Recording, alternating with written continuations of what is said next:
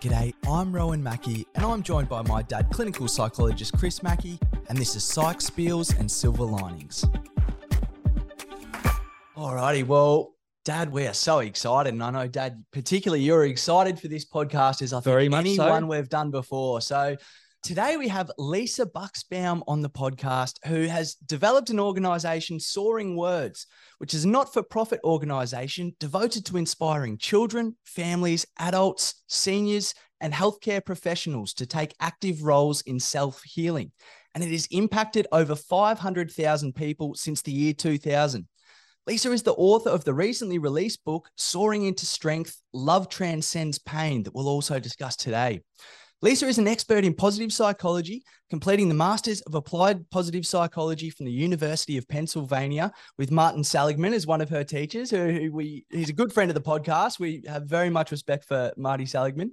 She also has an MBA in marketing from Columbia University Graduate School of Business. Her other qualifications include a certificate in narrative medicine from Columbia University College of Physicians and Surgeons and a certificate from the American Institute for Mental Imagery. Lisa has presented at numerous scientific conferences, including the International Positive Psychology Association, and has led professional development workshops at dozens of Fortune 500 companies. Lisa has also been featured as an expert on numerous media platforms. She is the president elect of the International Positive Psychology Association's Health and Wellbeing Division. And Lisa hmm. also serves on the board of the Coincidence Project, in which, Dad, you're also a, a member of that same board. So I'm looking forward to having a bit of a chat about that today, too. And Lisa also lives in New York. And Lisa, we're so delighted to have you on Psych Spiels and Silver Linings today. Welcome so much to the show. Welcome, Lisa. Thank you, Rowan. Thank you, Chris. I'm getting double pleasure from speaking with both of you today. Terrific. And, and today it does involve talking about certainly what's about my favorite topic, synchronicity.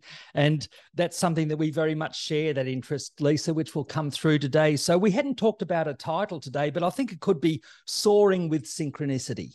And I think that will become evident later on. That would suit you as a title. Absolutely. We are we're a bit of a sucker for alliteration, Lisa. So we often like to uh, have a bit of a match up there, and I reckon that works out very well. Glad to hear, Ron. I might just start off mentioning how we met, Lisa, because it was a mini turning point for me when we met in feeling more confident of being able to talk about synchronicity and more spiritual issues because from memory, we met at 2013 in Los Angeles at a conference of the International Positive Psychology Association. And at that conference, I thought, I'm going to go a little bit more out there with my interest in synchronicity. And it's a scientific conference. So I don't know how people might respond to that.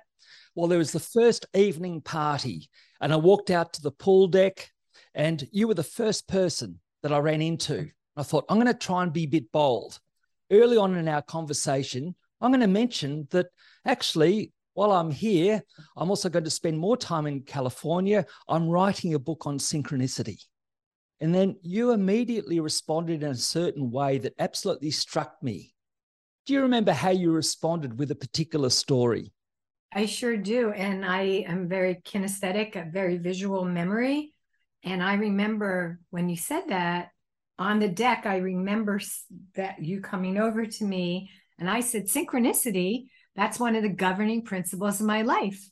I am Jewish and I live my faith, but I'm humanist and love everyone. But synchronicity is like an internal GPS for me, and it always shows up.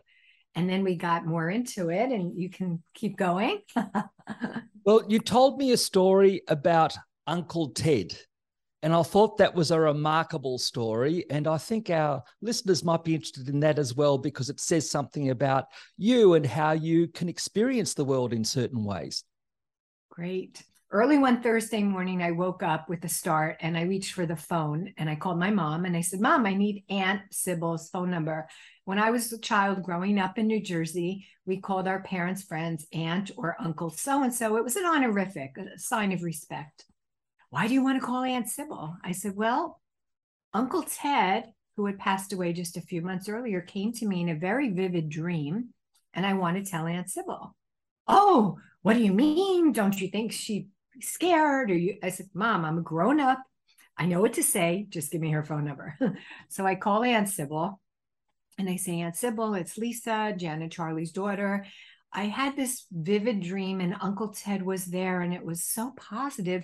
Would you like me to tell you about it? And I think that's important with synchronicity. We don't want to clobber people over the head and scare them. We want it to be an invitation because my feeling is that I'm connected with this gift. I believe everyone has it, but it's a gift to share for good. It's not a cheap parlor game or something. So she was on board, and I said, Listen, here's the dream. I was standing next to the Stardust Diner, which is near the railroad tracks in the town where I grew up and where Aunt Sybil and Uncle Ted also lived.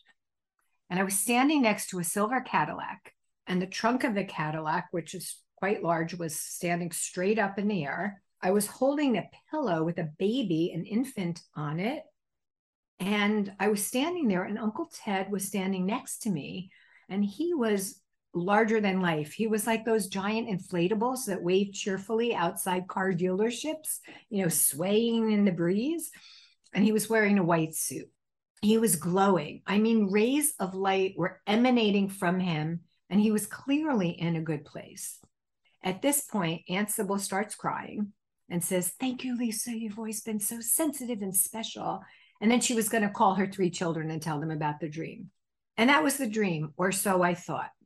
I want to just state for our listeners that none of those symbols meant anything to me in that moment. Later that day, as I expected I would be getting a call, I got a call from Aunt Sybil with some questions when you said Uncle Ted was wearing a white suit, you meant like a dental coat because Uncle Ted was a dentist. His father was a dentist and he was my dentist. I said, no, no, no. It was a white suit like Tom Wolfe was wearing in Bonfire of the Vanities in the back flap of his book. And that book was like the number one New York Times bestseller in the day. Uncle Ted looked really sharp. That was that.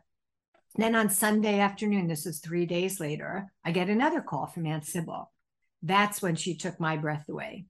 See, Sunday morning, her daughter Lauren, they had a special religious ceremony for her baby son, who was born a few months while Uncle Ted was still alive. And in the Jewish tradition, we name after the deceased, we don't name after the living. But since Uncle Ted had passed away so suddenly and abruptly, they wanted to somehow honor their father and the baby's grandfather. So they got permission to add a second middle name. So the baby's name was Michael, blah, blah, blah, Edward, in honor of Ted, Edward.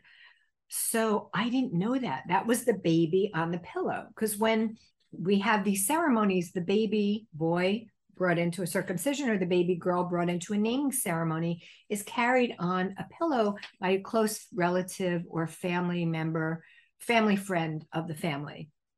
And then at the reception, Aunt Sybil, of course, was telling her friends about this dream, you know, because she was feeling so bereft of hope, but this dream made her feel that Uncle Ted was close and hovering near them.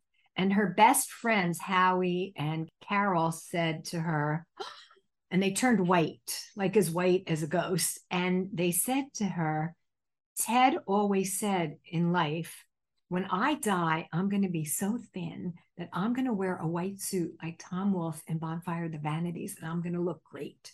And then that took my breath away. And the silver Cadillac in the dream belonged to Ted's parents, who were best friends with my father's great my parents. So those two sets of parents were best friends. And cars always used to be black. You could have any color you want as long as it was black. But Maurice and Molly Pine got a silver Cadillac, which was like the cat's pajamas, and everyone in town would come over and like touch the car. And that was a silver Cadillac in the dream, which also I had no idea about. So um, that was our first encounter together. And we've been uh, deepening our synchronistic journey and friendship and collaboration ever since those themes the baby, the silver Cadillac, particularly the white suit, but also the impact for the family when you imparted that dream. A wonderful example of, I suppose, what Jung would call tapping into the collective unconscious, but also how that can really help someone's well being. But I'll just mention at a personal level, Lisa, if I was looking for some kind of receptivity or openness to having some what I thought were quite unconventional views myself, then I got more than I bargained for. And ever mm. since then, we've been what I would refer to as spiritual friends.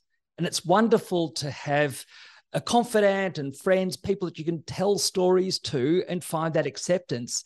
And I'll mention what struck me is at the conference dinner. The first group of people I went up to, there are a few women, and I mentioned as well soon on that I was writing a book on synchronicity. And one of the people in that group who had a PhD early on mentioned, I'm like a spirit medium. I can commune in some ways with the deceased. And I thought, this is pretty amazing that two people that I say about synchronicity responded with that. And this is a scientific conference. And as will become clear from our conversation today, people get a sense of some of your very mainstream and rigorous credentials and capacities there, Lisa. So, one of the things we're looking to encourage through this podcast, as with our work in the Coincidence Project, is for people to feel more comfortable to be able to acknowledge different stories that might seem somewhat mystical or hard to explain in rational ways, but they can be meaningful and helpful. So, thank you very much for relating that story that meant so much to me. Sure. Two things come to mind that when we're on our path, the path opens up, it becomes illuminated, as it were, and also authenticity. You know, like why talk about the weather or gobbledygook? Like you're like, I'm into synchronicity. It's like, go for it. And and I can do small talk as good as the next one. I mean, I have to ask like the doorman, did the Yankees win last night or not? Because I don't follow baseball. So that hey, way my kids small talk to Rowan. He's Yeah, a complete no, sports nut. That's the real deal. So that way my kids can think I'm cool for like two minutes, but I would much rather get to know like someone soul to soul. So it was wonderful. And then about a year, maybe a year and a half later, I got this package with these beautiful stamps from Australia. And I'm like, Australia? And I opened it up and it was your book. And that was amazing because you talked about the encounter in it. But then I devoured your book cover to cover. And do you want to talk about the other story? Because I think that's really bookends. It's really exceptional. Sure. Fast forward, when I came to Melbourne, Melbourne, and I was walking into the conference center there. It's this gorgeous city, this amazing conference center. It's your hometown.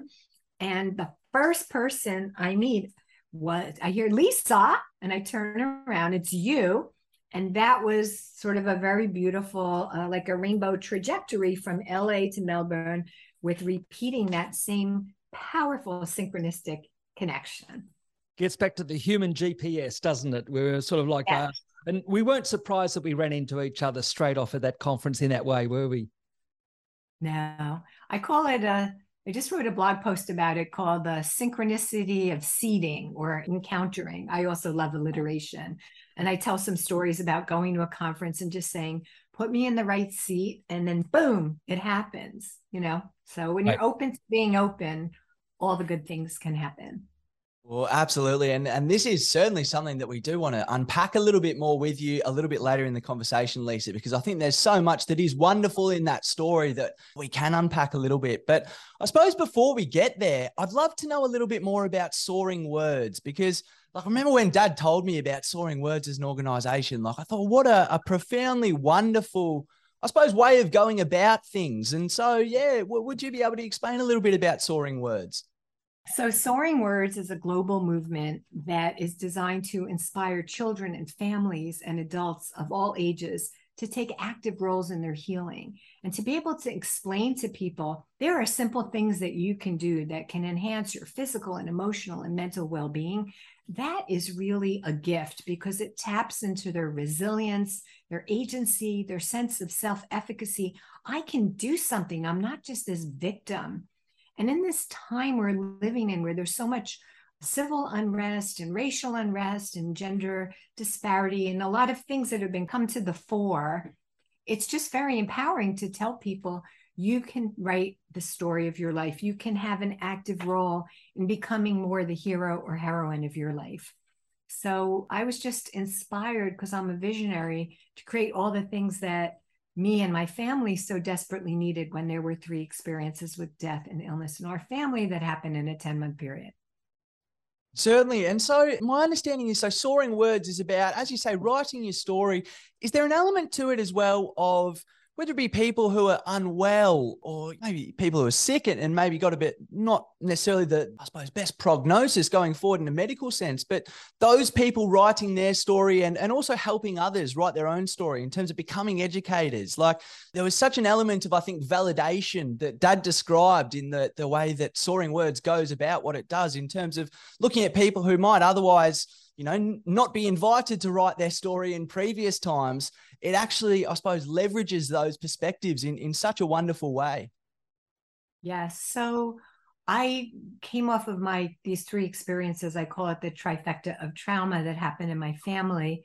My only sibling and baby brother died suddenly of an asthma induced heart attack. I got the call at four in the morning.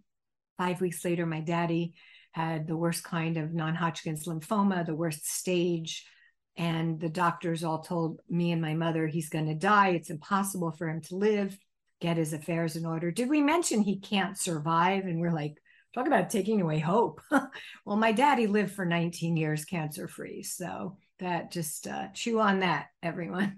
and then 10 months after Gary died, my oldest son became catastrophically ill with rheumatic fever.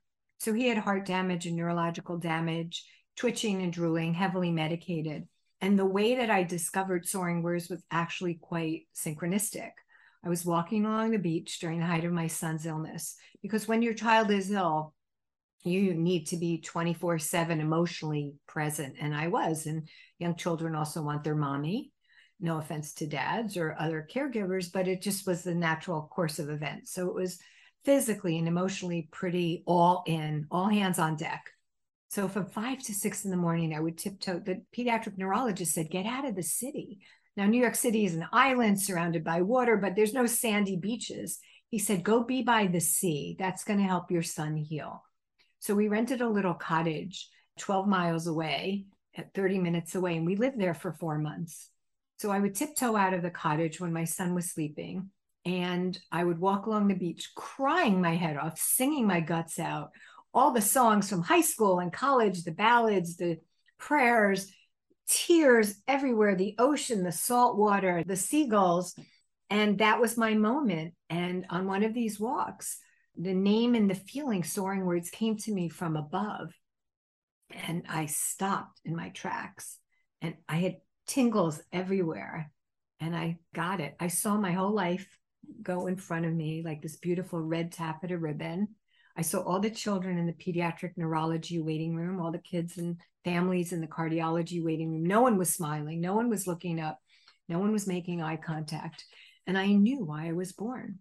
You know, I knew that in a very humble way, I was put here to help them at that moment with all the things that we so desperately needed. You know, we got 15 Harry Potter books when it first came out. We got casseroles and phone calls, none of which I could really even return. Like, how can you return 30 or 40 phone calls every day, a couple of days when you're really tending to your child? But I knew that all the things that had really crushed me at the beginning, the thing about the book and the thing about soaring words is that I want to show people that we're actually much stronger than we could ever imagine we have that inner resilience. And a big part of that is faith or that small, still voice, or it could be being open to being open by caring strangers or other people who come into our lives at the time when they can actually help us. Dr. Richard Tedeschi calls these people expert companions.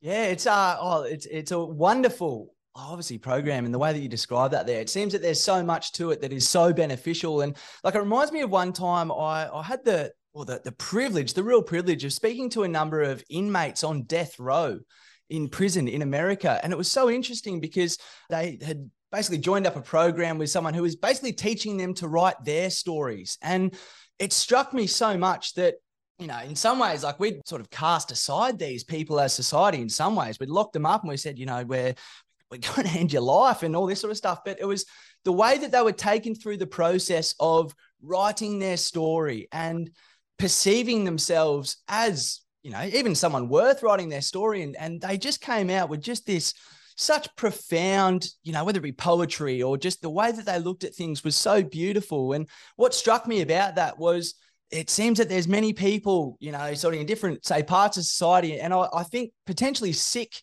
certainly maybe kids, but people with a sickness are in this group of people where we say, oh, you know, I'm, I'm so sorry for your affliction. And it's almost like we look at people with a sense of victimhood. But what you described there, and it seems what Soaring Words does is it really just empowers those people to sort of say, well, hold on, you know, you, are so worth looking into your life in this way and writing about it. And, you know, obviously, like we can all get so much out of that, but it, it would just be so empowering for someone in that situation who I think is potentially getting messages from elsewhere, sort of saying, you're struggling in a way or you're you're lesser for your health in a way like it's such an empowering wonderful thing yeah and especially now we have heightened attention and awareness that so many people are marginalized because of their socioeconomic status, their class, their race, where they live. There's just all these polarities going on. But, you know, there's that divine spark or that beautiful, creative, illuminated essence in each person from when we're born through our whole life and then continuing. So I feel that for all these people, I wanted them to know that I see them, I hear them. And something I did from the very get go of Soaring Words, which people were like scratching their heads. I knew that kids were being sent to Disney World. I knew that kids were getting teddy bears and video games up the wazoo. But what I wanted to do, instead of give kids things, I wanted to invite children. And we pivoted and expanded our target audience to include marginalized communities and seniors and people like that, you know, are really disadvantaged and don't have health equity.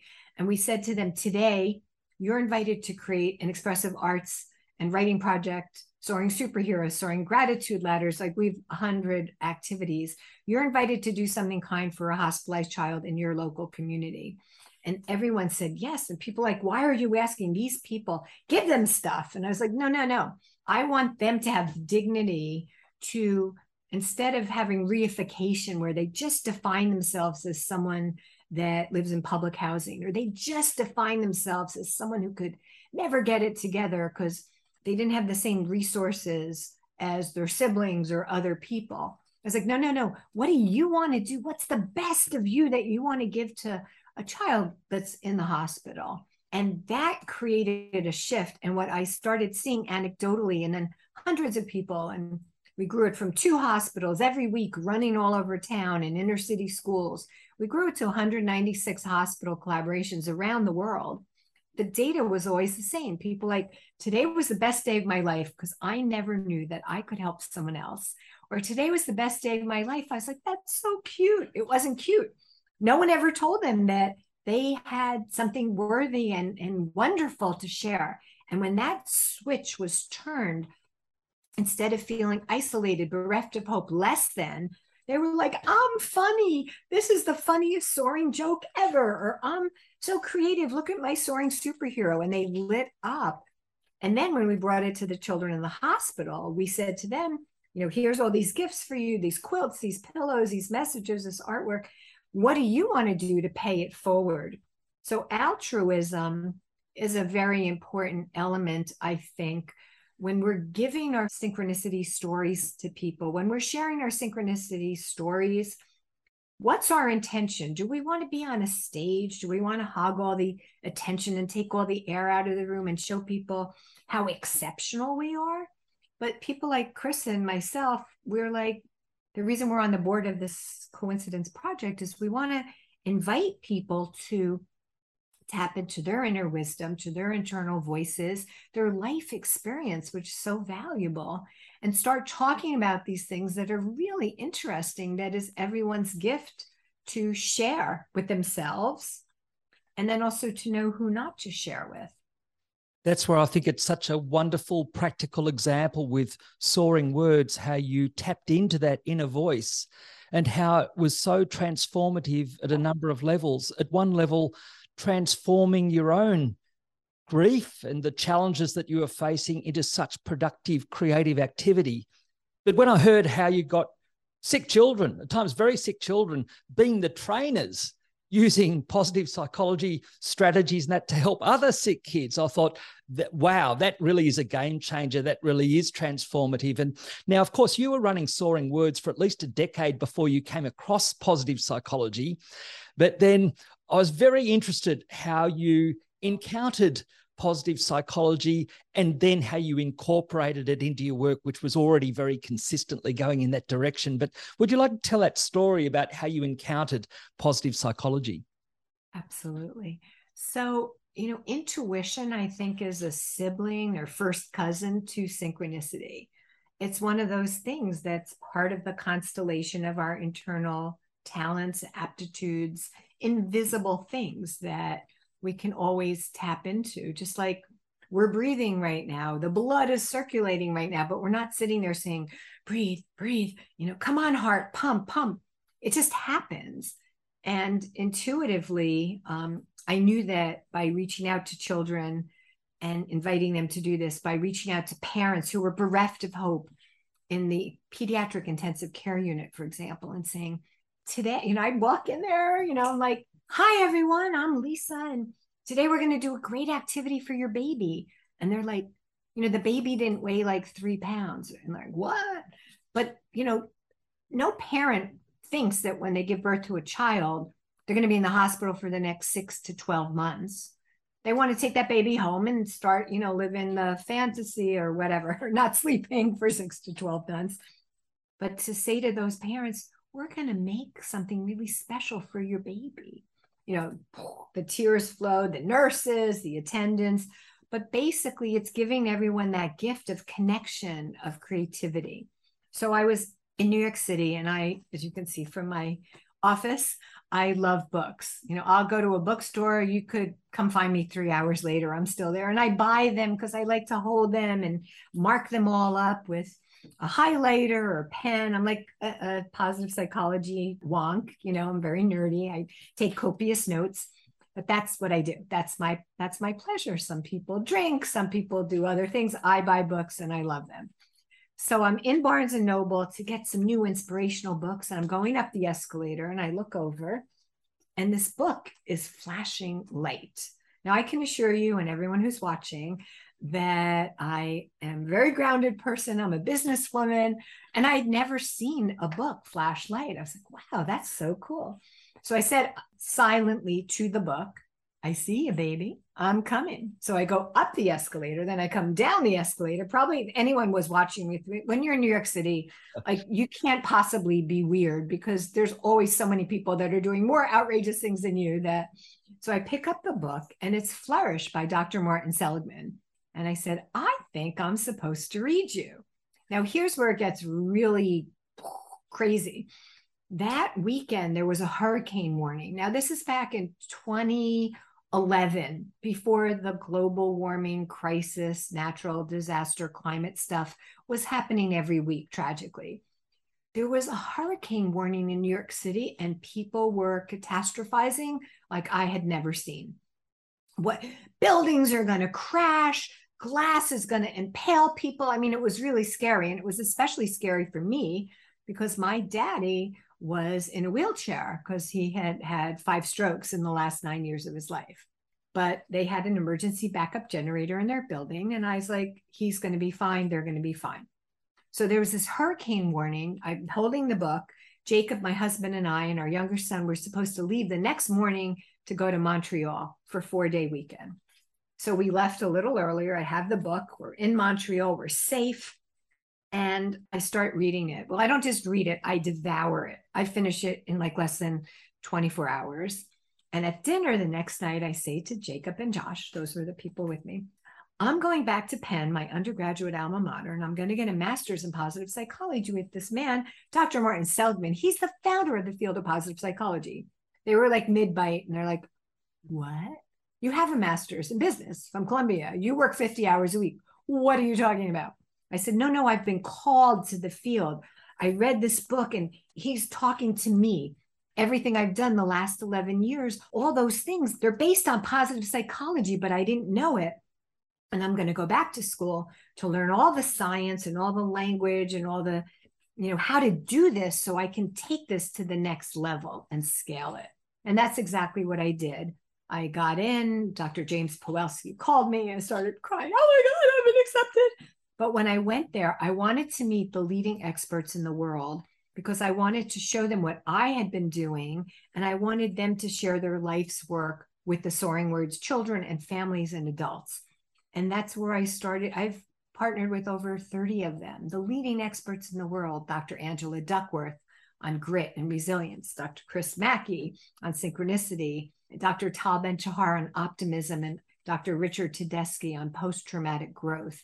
And again, I knew that these people were flourishing even in the worst circumstances, but I didn't have the language for that because, like both of you and everyone listening, we've all heard of post traumatic stress disorder, but actually, 67% of people experience something called post traumatic growth, where they have heightened appreciation for relationships, a sense of awe and wonder, realizing that they're stronger than they thought.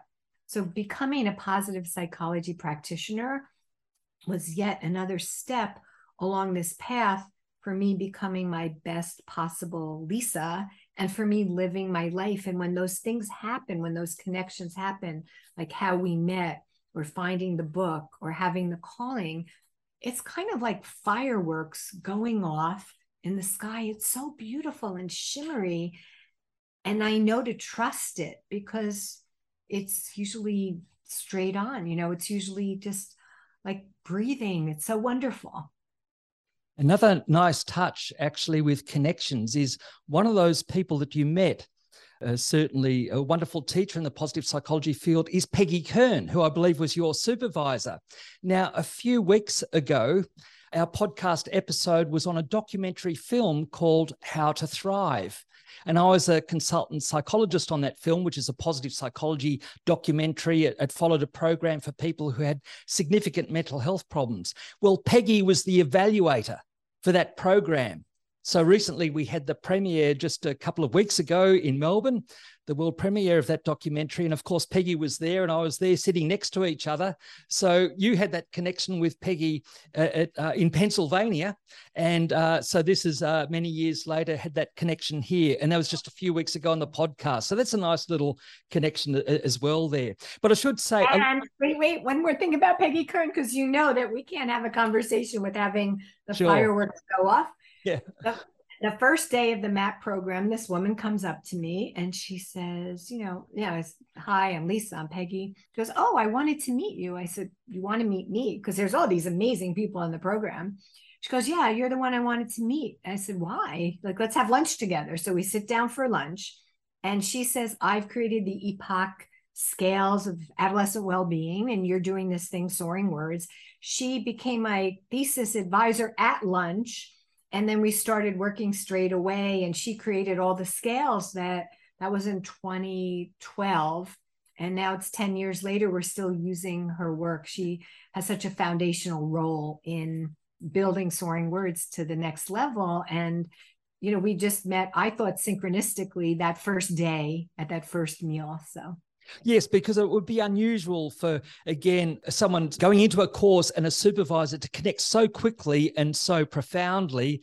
And I can't help but uh, wonder whether that's partly because both of you are certainly people who tap into that inner voice.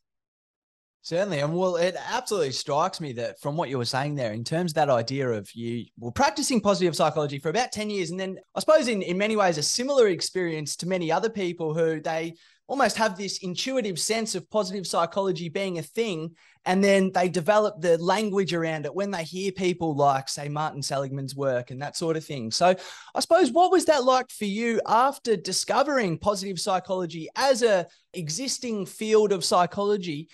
How did you then change, I suppose, soaring words in terms of the practice? Because you would have already been, I suppose, dabbling in positive psychology, for lack of a better term. It was, you know, fundamentally a positive psychology program, but still discovering all these world experts and people like Martin Seligman. I imagine it still would have, I suppose, changed it to even become potentially even more positive psychology focused. Yeah. And also more just grounded in my internal wisdom. And I don't mean that with hubris or ego. Like I knew because by 2012, I had personally spent time with thousands of children, thousands of healthcare professionals and from the trifecta of trauma in my family. When you're a visionary, you don't look over your shoulder like, oh, what does everyone else do? I'm going to do the same thing. You are creating something that there was a void or vacuum. So it was very affirming because I met people like Barbara Fredrickson that talks about micro moments of positivity.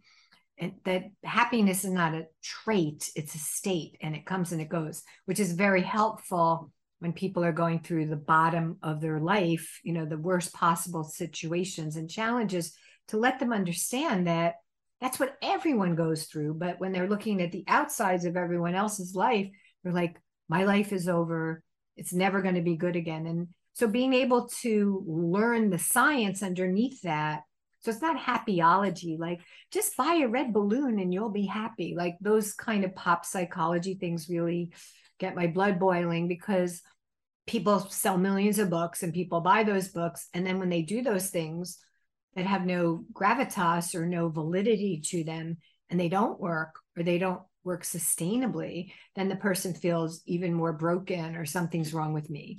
So, what my positive psychology journey did was meeting these people, showing them what I had done, asking them to be a part of it. It's like when you play tennis or another sport. Like if you play with people who are better than you or strong players, then you're going to get better. And to be able to like work with Dr. Dan Tomasulo, who, you know, wrote this beautiful book about hopefulness and gratitude, and to be able to work with people like Jane Dutton, high quality connections. You know, I was just building out my repertoire and creating more content for the people I was serving. And just always being open to not just sitting back and eating bonbons and saying, oh, you know, I'm done. I did it all. So when COVID hit, I pivoted because I was not going to be working with any corporations and any companies with employee engagement and employee volunteer programs. But I had met someone with that seeding synchronicity I went to a conference, I sat down at a table and I was like, oh gosh, this is like everyone works at the same company except me. I'm like at an internal staff meeting. This sucks. You know, and they're like talking about work and talking like their to do list. I'm like, hey guys, we're at a conference. Like, let's talk about why we're here, cause marketing. And, but you know, they, they were really nice people and everyone's introducing myself. So there's one empty seat next to me. Someone sits down the conference organizers come over and say, No, no, no, you're at the speaker table. Someone else sits down. They see someone, they're like, Oh, I'm sorry. I, I'm going to sit with them. They're my friend. And I was like, I showered this morning. But then the director of the Department of Health and Human Services sits down. By the end of the day, she hired me to do a major contract for the city of Jersey City, which has 270,000 residents. And we worked with them for several years. And the World Economic Forum picked this project to be the pilot for mental health and well-being for the World Economic Forum Healthy Cities launch globally. So that's that seeding synchronicity. That's like meeting Peggy Kern because it just happened. Like I didn't have to work so hard. And we've all been in situations where someone's trying so hard and working so hard. It's actually rather off-putting. If I can rely on the synchronicity to say hello to people and just be genuinely, authentically loving and nice, that radiates and then there's this energy exchange and it's a wonderful way to go through life because it's never boring Yes, people sometimes use the term the universe provides, and there are many ways of uh, putting that. But you sitting next to that person, that leading on to that more extended mental health program, a wonderful example. And I really like your description of also with your studies at Penn, using that to add to being even further grounded because I think often people might consider that if someone has very strong intuitive, or I would even use the term psychic ability, people might think, oh, that means that the person's somewhat flaky or using unreliable ways of going about things. But in that project that you did with Penn and doing a master's in positive psychology, you work with Peggy Kern with evaluation. You're subjecting yourself to science and you're also exploring the science of well-being and the latest research on that. So I think that's a good example. It's not an either or. If we look at our intuitive understanding or look to listen to that small voice, it doesn't mean that we're rejecting rational thinking.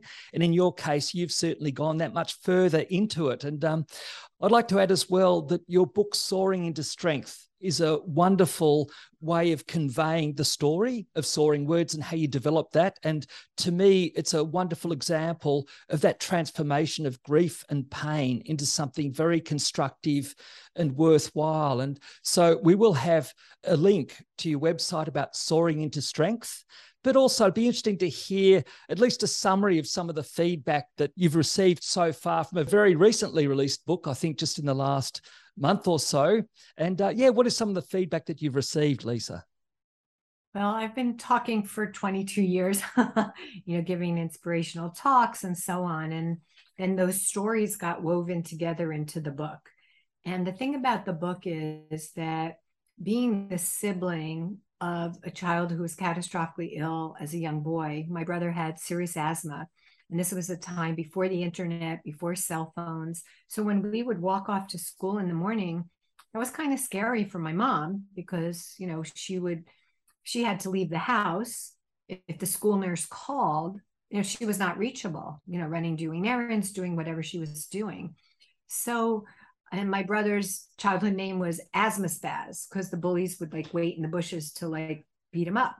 So i grew up with this empathy and this understanding that you know i was his protector his second mom but that people have a lot of suffering in their life and you never know you know mother teresa said you know be kind to everyone because you never know if they're fighting a harder battle than yourself.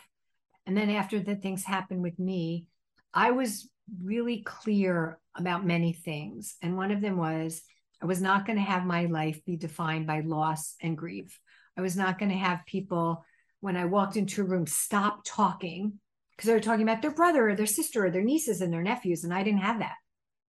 I said, no, no, I want to hear about your brother and your sister and your nieces and your nephews. I went to those weddings. I went to those occasions. I went to those birthday parties because just because my brother died, that didn't mean my life was going to stop. And because I had this passion project and this calling, I've been able to bring Gary along with me for the whole ride. And I think it's really the purpose of the book is to remind people that strength and greatness resides inside of each one of us. And it's at the core of our being, regardless of the circumstances that are going on in our life. When times are great, yay, it's great, it's great, I'm great. And when we're at the bottom of the bottom, it's so easy to lose touch with this inner repository of strength and light when things are bleak. And I wanted to be very authentic talking about these childhood experiences. And, you know, there's one chapter where, you know, I the bullies are beating the hell out of my brother and I jump on them. And then the next day, it was just much, much worse for Gary. Like that really backfired. And growing up, our parents tried to shelter us, but until you realize you can't really protect anyone from life. So, by being really honest with some other not so great things that happened to me or my family, I want people to see that our vulnerability is our strength. And I really bared a lot of things in the book, but with humor and poignancy. And, and the number one thing that people say is, I laughed and I cried like in every chapter. And it just, it read so quickly. I was like skipping through your life. And there's so many wonderful people that I bring into the story that were part of the journey. They're ordinary people that are extraordinary, like they're real. It's not a fictional book. And people say it's really touched them. And it reminds me of one of my favorite quotations from the Mishnah, which says that words from the heart enter the heart. And I hope that my stories of transformation will fill people up when their lives are going really well and when they're on top of the world and when they're not doing so well. And frankly, these last couple of years during the pandemic, a lot of people, you know, the incidence of isolation and loneliness is really spiked to a, a global pandemic level. It's an epidemic. And I feel that my book would be like sitting with them with a nice cup of coffee or cup of tea. And just, I want them to know and love me because I know and love them. And I'm sending them strength and love. When I first started working, you know, my husband's like, you know, why do you sign things in such a personal way? It's like, because that's who I am. And I think that people need that because if they can feel that spark, then they can feel that love for themselves and they can start radiating that love, whether it's for a puppy or themselves or pe- their neighbors or strangers. So it creates this self fulfilling cycle where there's just creates more goodness and more love and more positive energy. One thing I think you've done so well too is uh, people listening to this podcast will get a sense of your clarity and your passion. As you've emphasized a number of times, what's important to you is also authenticity. I think you did a brilliant job of that voice coming through in your in your book as well. There are also some remarkable stories that come through in the book, Lisa, and just maybe a couple might ask you to describe briefly. One was, and again, I like the way you have brief chapters that people can pick up a, a story or a theme. And one of them was called Big Sister Radar Goes on High Alert. Would you tell us about that?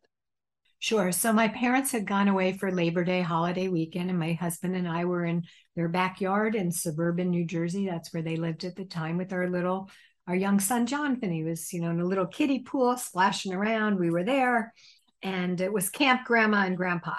So we were there, and my husband was taking a nap on the lawn chair, and I was, you know, playing with the baby, and all of a sudden I jumped up. I mean, lightning like coursed through my body and the words were go to him now.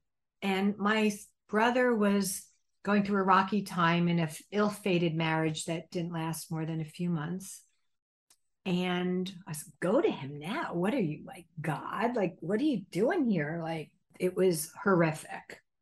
And you know when jacob woke up i told him that it was like go to him now and often these messages when they go through you that way, they really hit the mark. So the next morning, nine o'clock, because it was a holiday weekend, when I was back in the city, I called his secretary and she's like, he's not here. And there's these letters for you and your parents and for me. And I'm like, letters? What do you mean? She goes, well, I read mine and it's, and I said, read me the letter. You want me to open your letter? I was like, yes. So she opens it up and she reads me a suicide letter. And I was like, Patty, I'm going to hang up now because I have to call the police in Florida. You are forbidden from calling my parents or answering the phone until I call you back.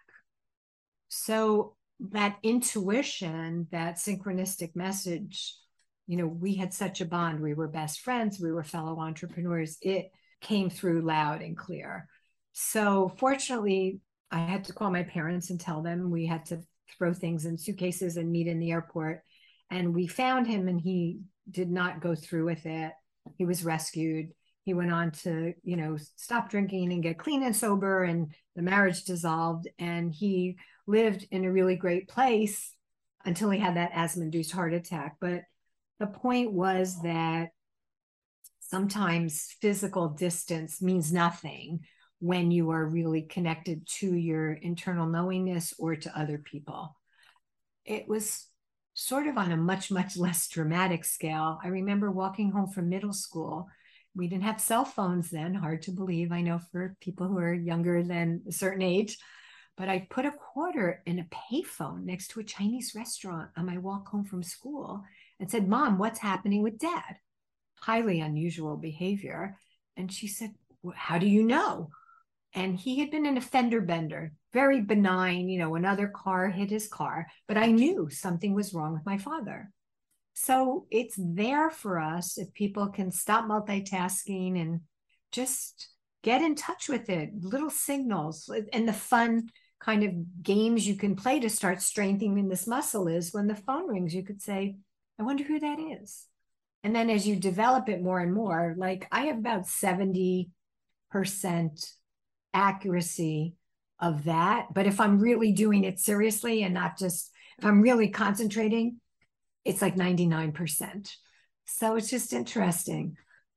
or knowing when a meeting's going to happen and then saying, that's strange. I didn't think that was going to happen.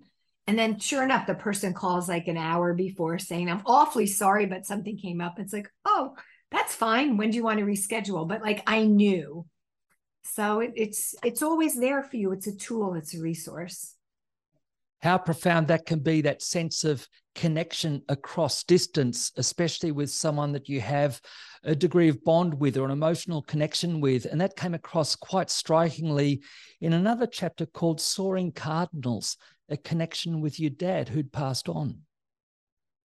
So, when my father was getting towards the end of his life, he had had five strokes in nine years. I got an intuitive message that said, I was going to be my father's death doula. And when I make up my mind to do something, that's it's pretty much done. Many years earlier, my best friend and chosen brother had died suddenly. And he sent out an email saying, I've been given six months to live from my doctors, but I've sat on this email for the past five months.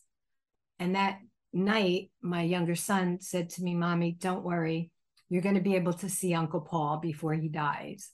And I was able to be there when I spoke to him the next morning to say, When can I come? Can I see you? He said, Come in three weeks. And I'm thinking, Three weeks? Oh my gosh, will he be there? And my little son said to me, You'll be there. Don't worry. And that was the weekend that Paul passed. So I had this experience of spending 36 hours literally bedside, not leaving, you know, back practically not sleeping. So that was the opposite of Gary's death, where you get the call at four in the morning, woken from a deep sleep, to being able to really escort someone on their way. And I call that a death doula. A doula traditionally is a woman who cares for a new mother, taking her through the process. And, you know, the mommy is caring for the baby, but the doula is just caring for the mother. So I felt that in a very respectful way my mother and father, who had been so loving to me and Gary throughout our childhood and adulthood, that this was to make a small gesture to be able to escort my father on his way in the most loving, spiritual, and expansive way possible. So there I was in my parents' apartment.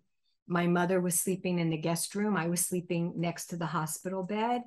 And I got this message Dad, when you die, you're going to come to me as a red cardinal.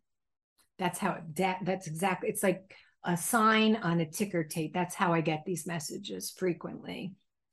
And I'm thinking, that's so odd. He's a cardinal, a red cardinal. I'm Jewish. A red cardinal, that's like at the Pope and the, the Vatican. What's, what's this red cardinal thing? And red cardinal is also redundant. I mean, the female cardinals are brownish, but red cardinal just, again, when it goes like, pay attention, a red cardinal seemed redundant, which meant that I should pay attention to that message. Well, sure enough, a few months after daddy's death, I'm driving to the Whole Being Institute's Well-Being Summit. I was invited to give a lecture on soaring into imagery.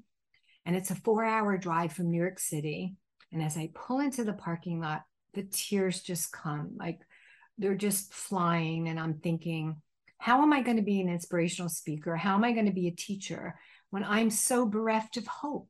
Like this was my maiden voyage back into teaching and being there leading a workshop.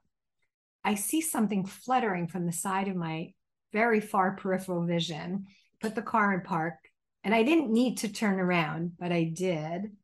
And there in the snow, sitting on a tree stump, touching the car practically, was a red cardinal. I had never seen a red cardinal in the wild. I had no relationship to this bird, but I can assure you that I've seen hundreds of them in the last six years. And I always see them at the precise moment when I need them. And that's the beauty to show people that, you know, physically when people we know or love are no longer here with us, there's so many other ways that we can continue to be connected to them, to be connected to our inner knowingness, and to be connected to positive memories and and just take it all in and drink it all in and, and use that to become our best future self. A wonderful example, Lisa. And I'll just very briefly mention a little other touch of synchronicity. You mentioned how you were going in to do a presentation, a workshop at the Whole Being Institute, which I believe was set up by Tal Ben Shahar, a positive psychology leader. Well, he and Megan McDonough. And Megan okay, McDonough. right, yes. So I, I, knew of that as being through uh, Tal Ben Shahar because he came to uh, Geelong to set up a certificate in positive psychology that only ran for one year And Sue, my wife and Rowan's mother, was one of the students at that CiPP course run by mm. Tal Ben Shahar of the Whole Being Institute. So again, coming from Pennsylvania through to was that Pennsylvania or was another state of America? Was that Pennsylvania as well? This workshop was held at the Kripalu Institute in Massachusetts. Okay, but say this American program coming just to Geelong of all the places in Australia. So that's where Sue did a CiPP course in positive psychology. But yeah. I called Tal Ben Shahar and I was so excited because we were going to Israel and he's Israeli. And I was like, Tal, I'm, I'm coming to Israel to see you. And he's like, I'm in New Jersey. I live in the States. So that was funny too. he's a great guy.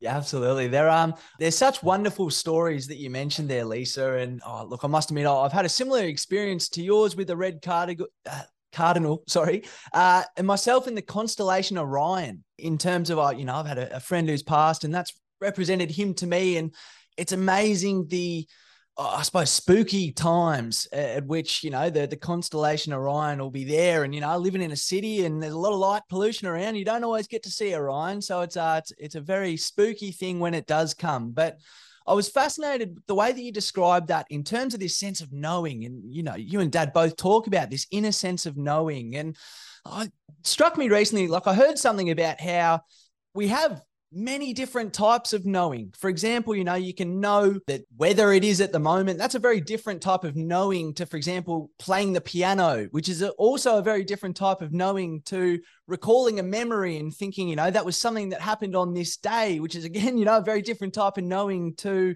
for example, an identity within myself that I know, you know, who I am and who I'm not. Like we have all these different types of of knowing in a way. And it strikes me with for example, the coincidence project that, that both yourself and dad are involved with and, and on the board of, that it seems to me that part of it is cultivating this extra sense of knowing in terms of maybe it's an intuitive level of knowing that, that you obviously have a, a, great relationship with your intuition. But I wonder if you could maybe speak about the coincidence project that, that you're on and, and that is too, because it seems to me a big part of that is this maybe inner sense of knowing, or it's this kind of extra sensory knowing that may not necessarily fit a kind of rational model but at the same time like the way that you describe that like there is a sense of of knowing. It's a i suppose it's you know it's the world speaking to you in a way you're getting kind of information from somewhere else that potentially yeah isn't there. So yeah could you speak to that? And and i suppose firstly is that maybe part of the coincidence project as well?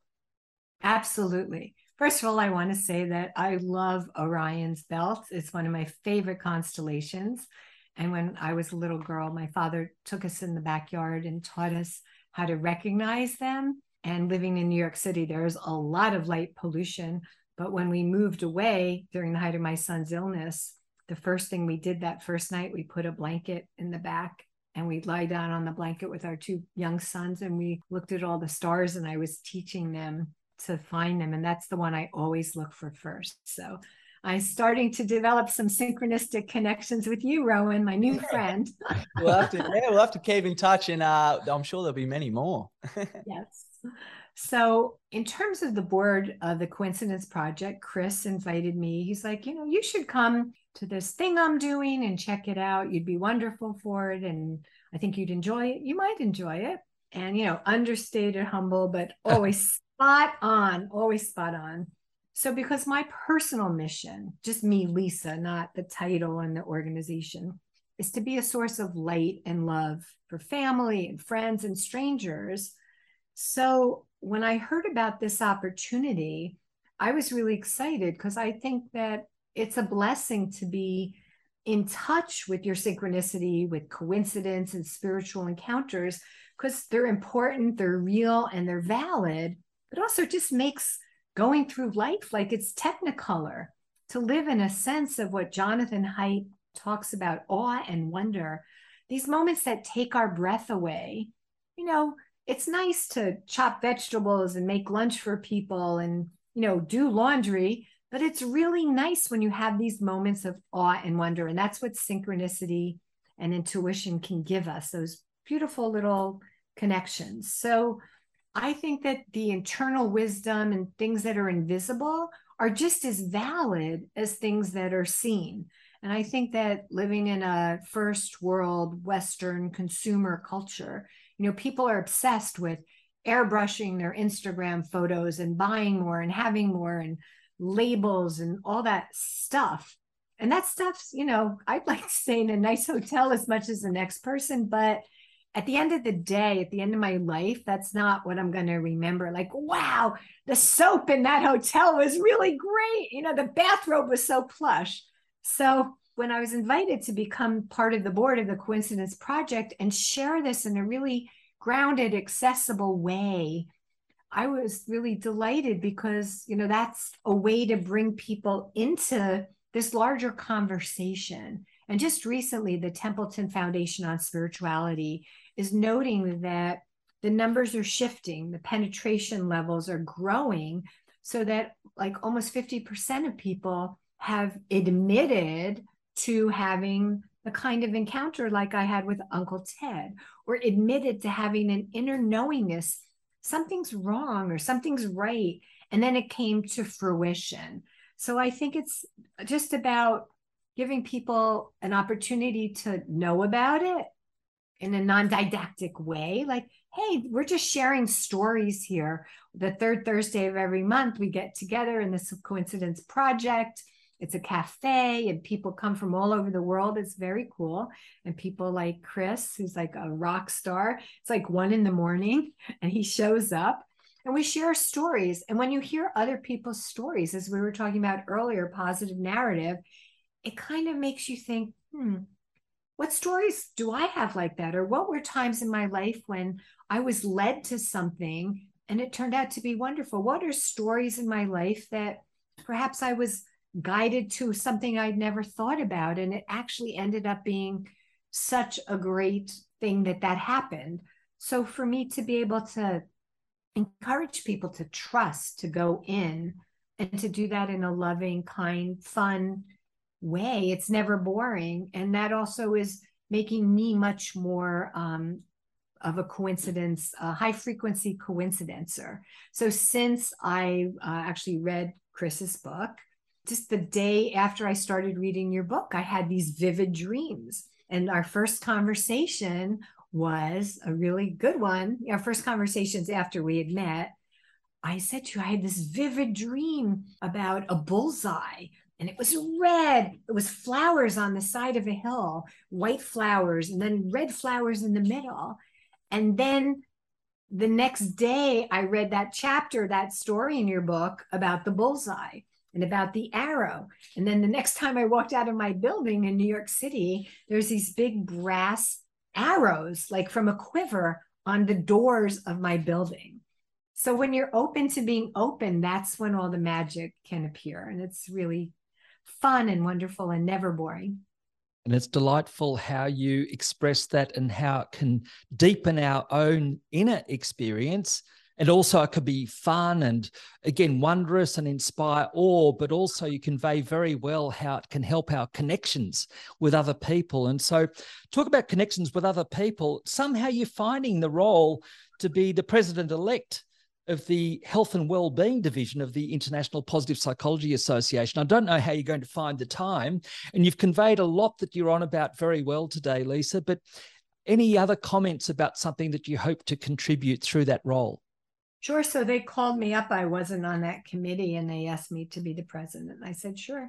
And I think it's a great opportunity for me, for my career, but it's also, it's just taking my Lisa philosophy and the Soaring Words philosophy that when we come together, we're stronger than we could possibly be individually. So I wanted to be part of this community of thought leaders to learn the latest science and to learn the latest topics, but also to be in partnership with them as an equal. I'm never going to get a PhD because I'm not going to devote seven years of my life to doing that. And it's a little embarrassing, but when I started the master's program, I said to Peggy that first time, Well, I think I'll get my PhD because, of course, they're going to count the 50 hours a week I'm working at Soaring Words towards the credits. And she said, uh, no, it doesn't work that way, my dear. but when you appreciate that millions of people are suffering in silence or isolation, and that when we come together to talk about things like gratitude and resilience or laughter, the healing power of laughter, a sense of agency, we're giving people the keys to having a more meaningful, purposeful life. And when people feel that sense of self efficacy, that I can be the hero or heroine in my life, or at least I don't have to be a victim anymore, that's when they can start to experience greater physical, emotional, and mental well being. Because one of the top reasons that people suffer is that they're thinking that things shouldn't be the way they are instead of saying, I have to accept that things are the way they are. I don't have to like it. But if I can just look at what's really happening and then figure out a way to have some self acceptance and what can I do to make it less painful? What can I do to make it more joyful? What can I do to enhance the situation? That's when people start feeling better. And the first video I ever made for Soaring Words said in it, some will live, you know, each year 18% of children in North America suffer from chronic or serious illness. Some will live and some will die, but they all can heal. I got such pushback. I got people with their hands on their hips saying, What do you mean they can heal? They're not a doctor, they're a child. Or what do you mean some will live, some will die? How can you say that? And I said to the head of a school I was doing a program with hundreds of little bitty kids, everyone in the first grade and kindergarten knows that the 18 month old child that was a sibling to these two children died. What do you think I'm doing by saying in this two minute video, some will live and some will die, and they all can heal? Because all the kids know that. Everyone knows these things. They feel it, they sense it. When someone walks into a room and they're disingenuous, when they're like trying to pull a fast one, you know it, you feel it. So they let me show the video. And then I said to the children, who wants to do something really fun today? And they all raised their hands because they're not afraid. They're not afraid of showing that they care. They're not, they haven't learned how to just, you know, talk to people who look like you or act like you. So I think with the International Positive Psychology Association Health and Wellbeing Division, there's an opportunity to let the healthcare professionals be more connected as the compassionate human beings that they are and learn about things like positive narrative. You know, when you come into the room, talk to the patient, touch their shoulder, look them in the eye, teaching people how to get the kind of health care that they deserve. And then also just what I'm all about is I want to know who you are as a person. Like you're on my show because you've got a great title and you're a positive psychology rock star. The title of my International Positive Psychology Association podcast is Sci Thought Provoking Conversations with Positive Psychology Thought Leaders. Say that 10 times fast. So we already know that they're like really accomplished, but I want to know these micro moments of positivity. I want to know what were the like the turning points in your life? What was the synchronicity? because those are the things that aren't in their professional CV. And that's what turns me on. That's what lights me up. And I think if we can bring more of those conversations into this scientific field that is still is very much in its infancy or toddlerhood, then we're going to encourage more people to come forward to us. I don't know many people. If you asked 100 people, do you want to read this 50 page white paper article? Um, that has uh, 180 citations, most people would say, um, maybe tomorrow, but not today, or they'd be very intimidated by that. I have great respect for the academic rigor. That's just not how I'm going to be promoting the practice because I want to meet people where they are in not in academia but in in the real world. And and I really want to go to marginalized communities. That's what I've been doing partnering with health and human service agencies because those people you know they need it the most. And and it's like giving them a drink of cold water. They are being nourished. They are taking it back to their families and in their communities.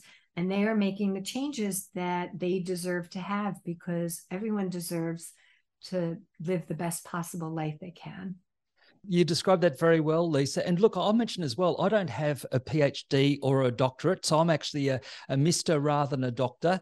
And I think that your example also shows that people can really contribute to a scientific field as well without necessarily having to follow a more mainstream academic path to the nth degree. And I'm reminded that Bernie Beitman, who's the leader of the Coincidence Project, he describes himself as a recovered academic. So there are some things about our mainstream education that can sometimes lead people a little bit away from that intuitive awareness because of an overemphasis on, if you like, logic or rationality.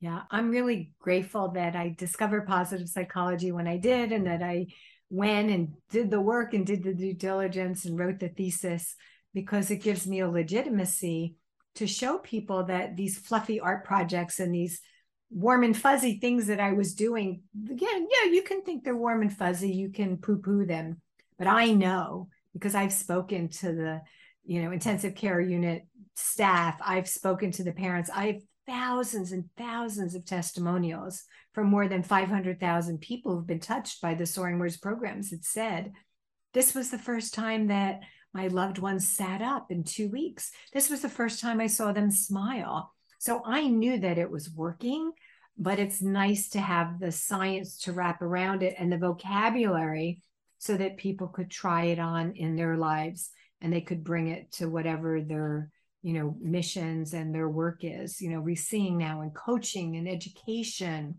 in all walks of life that people are using these universal simple tools to affect positive change. So it's a great time to be alive.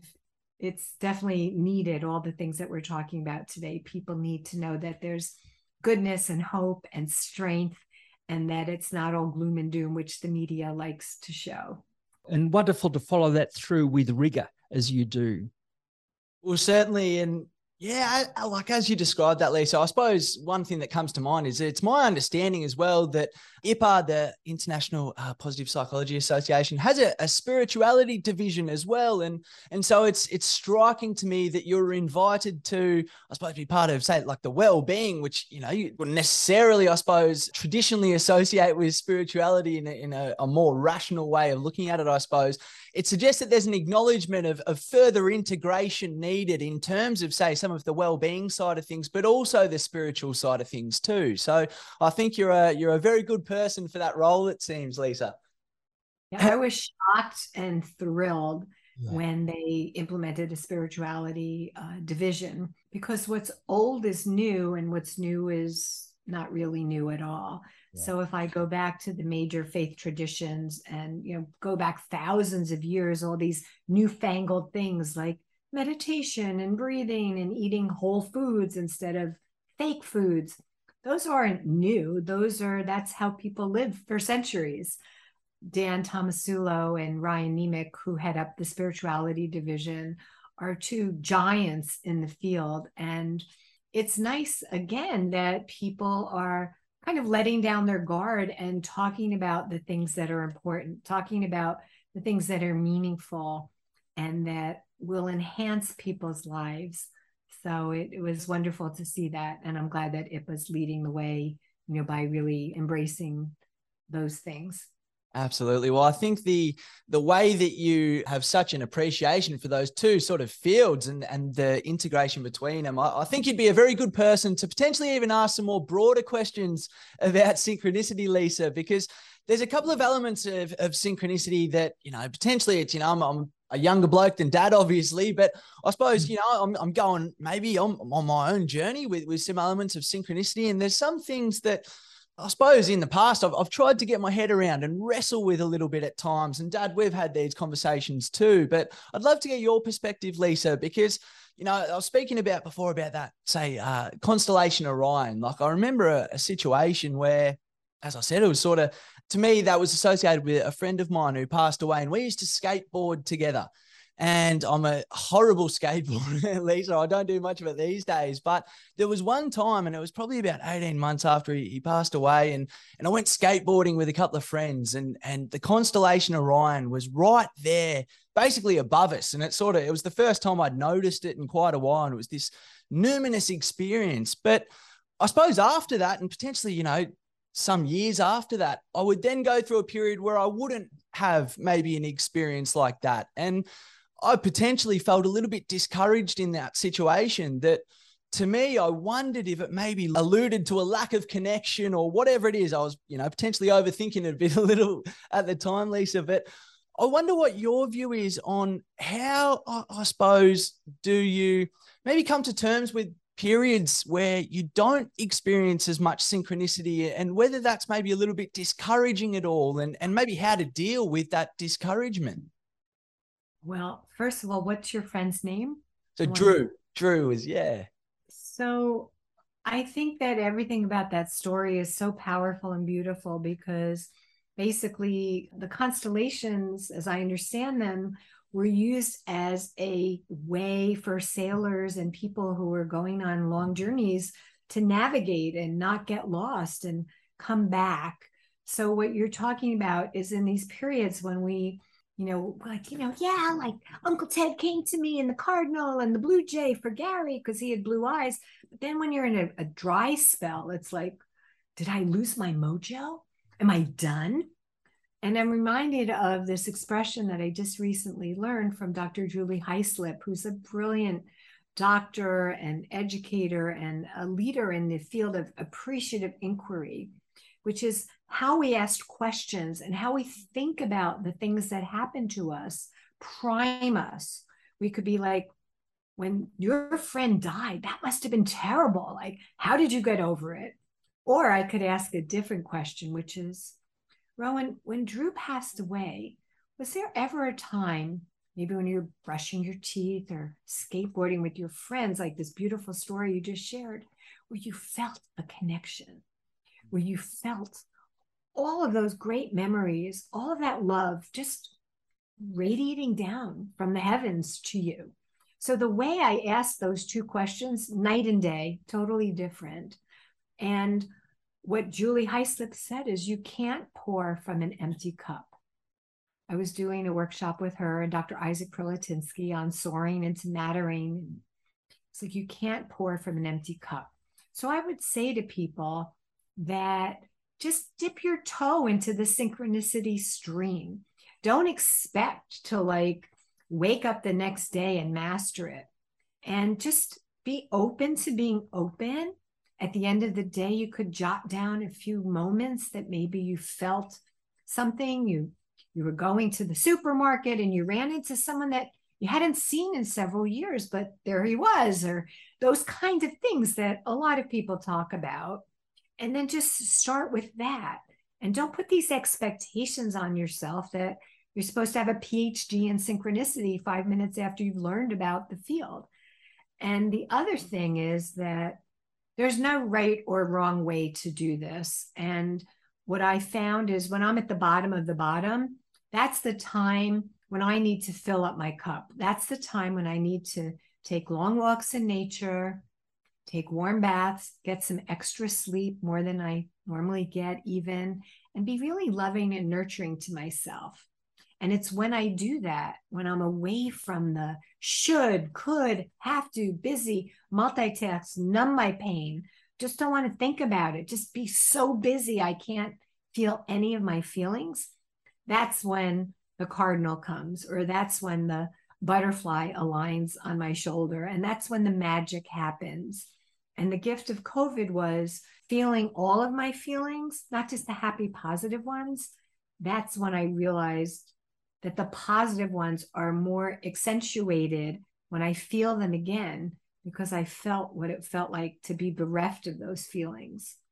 So your story is so beautiful because you had this pinnacle moment guided by a star that meant so much to you from someone who meant so much to you. So that when you don't have that connection, that awe inspiring moment, you feel like, what's up? But then when it comes back again, it's even more powerful. And until before my brother died, I had pretty good life. I mean, things happened to me, as you'll read about in the book, but you know, it was pretty good. And then only when I had my heart ripped out did I realize when I laughed again and had joy again, what a gift that is. Certainly. And I, I, think it's, yeah, potentially something as well. I think when I go through those periods, maybe a bit of a dry spell, as you describe, and you have that maybe experience that you know, I suppose snaps you out of that for lack of a better term. Often I can look back and you think, you know, I potentially distracted myself a little bit there. Like, you know, I've been maybe on TikTok a little bit too much lately or on Twitter, on these social medias that aren't quite as profound as the things that we're talking about today, Lisa. But oh, look, it's it's been just absolutely wonderful to speak to you about all of this stuff. And I've really gotten a lot out of it personally. I'm sure all of our listeners will too. But yeah, if I could just almost leave one final thought in terms of maybe some things that I've been thinking about, certainly knowing that we are going to have a bit of a chat to you today, but I think it's further crystallized for me discussing these things with you because, like, I heard recently a podcast which was talking about shamanism and it was very interesting. It was talking about the way that if you look back at these cultures that included shamans, which for you know many tens of thousands of years of human history, there was this element of whether it be a witch doctor or a shaman, and it seems to me that whether it be you know shamans that way of thinking i think also potentially people who maybe self-medicate a little bit these days i think potentially there's an element of escapism that comes with it but this other aspect is a attempt to gain further insight from an altered state of consciousness in some way. And like, for example, we hear, I think, research with psilocybin around, say, things like depression, post-traumatic stress disorder. That seems to go really well. And I wonder if part of that is being able to cultivate this different sense of reality in a way.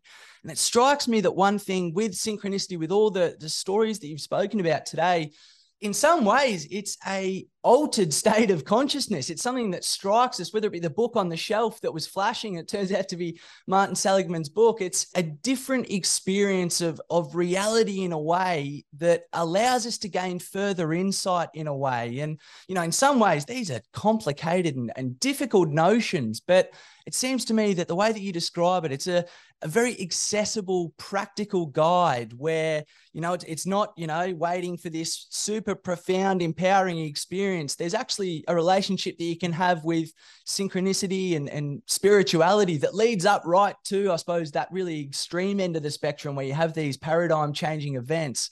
But I, I suppose it's, yeah, I've gotten a lot out of I suppose noticing some more practical ways of going about whether it be looking at things through a certain frame or angle. And, and so I thank you very much for that, Lisa, because yeah, I've, I've very much enjoyed it and got a lot out of it today.